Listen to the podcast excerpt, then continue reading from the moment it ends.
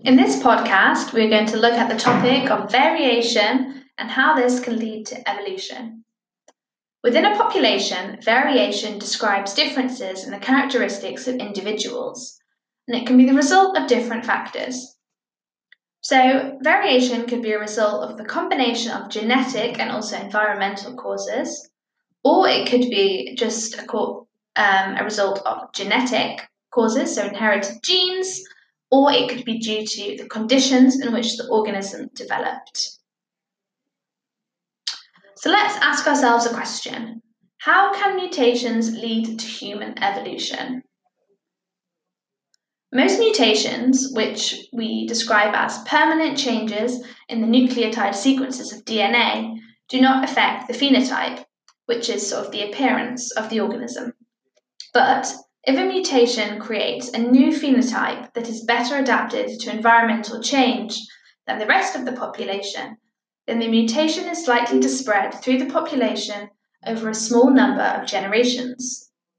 For example, over time, the size of the human brain has increased, as those born with a bigger brain were found to have a survival advantage. So, what is evolution? The big word. Evolution is the gradual change of inherited characteristics of biological populations over time.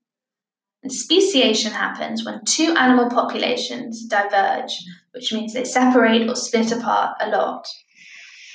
So, speciation happens when the average phenotypes, which is, as we said, were the observed characteristics of two populations, have changed so much that the two populations can no longer breed to produce fertile offspring offspring that can reproduce. And we would say that two different species have formed. So, one example of this could be lions and tigers. They can actually breed together to produce offspring, to produce what we'd call a liger, but this offspring is not fertile, so they are two species.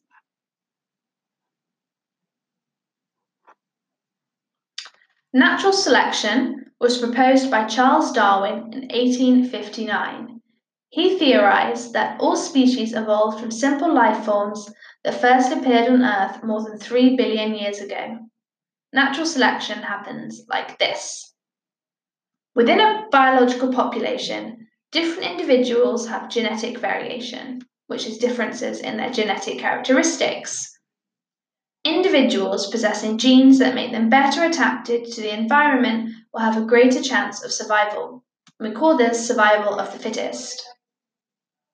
Individuals with the best chances of survival are the most likely to breed successfully because they survive.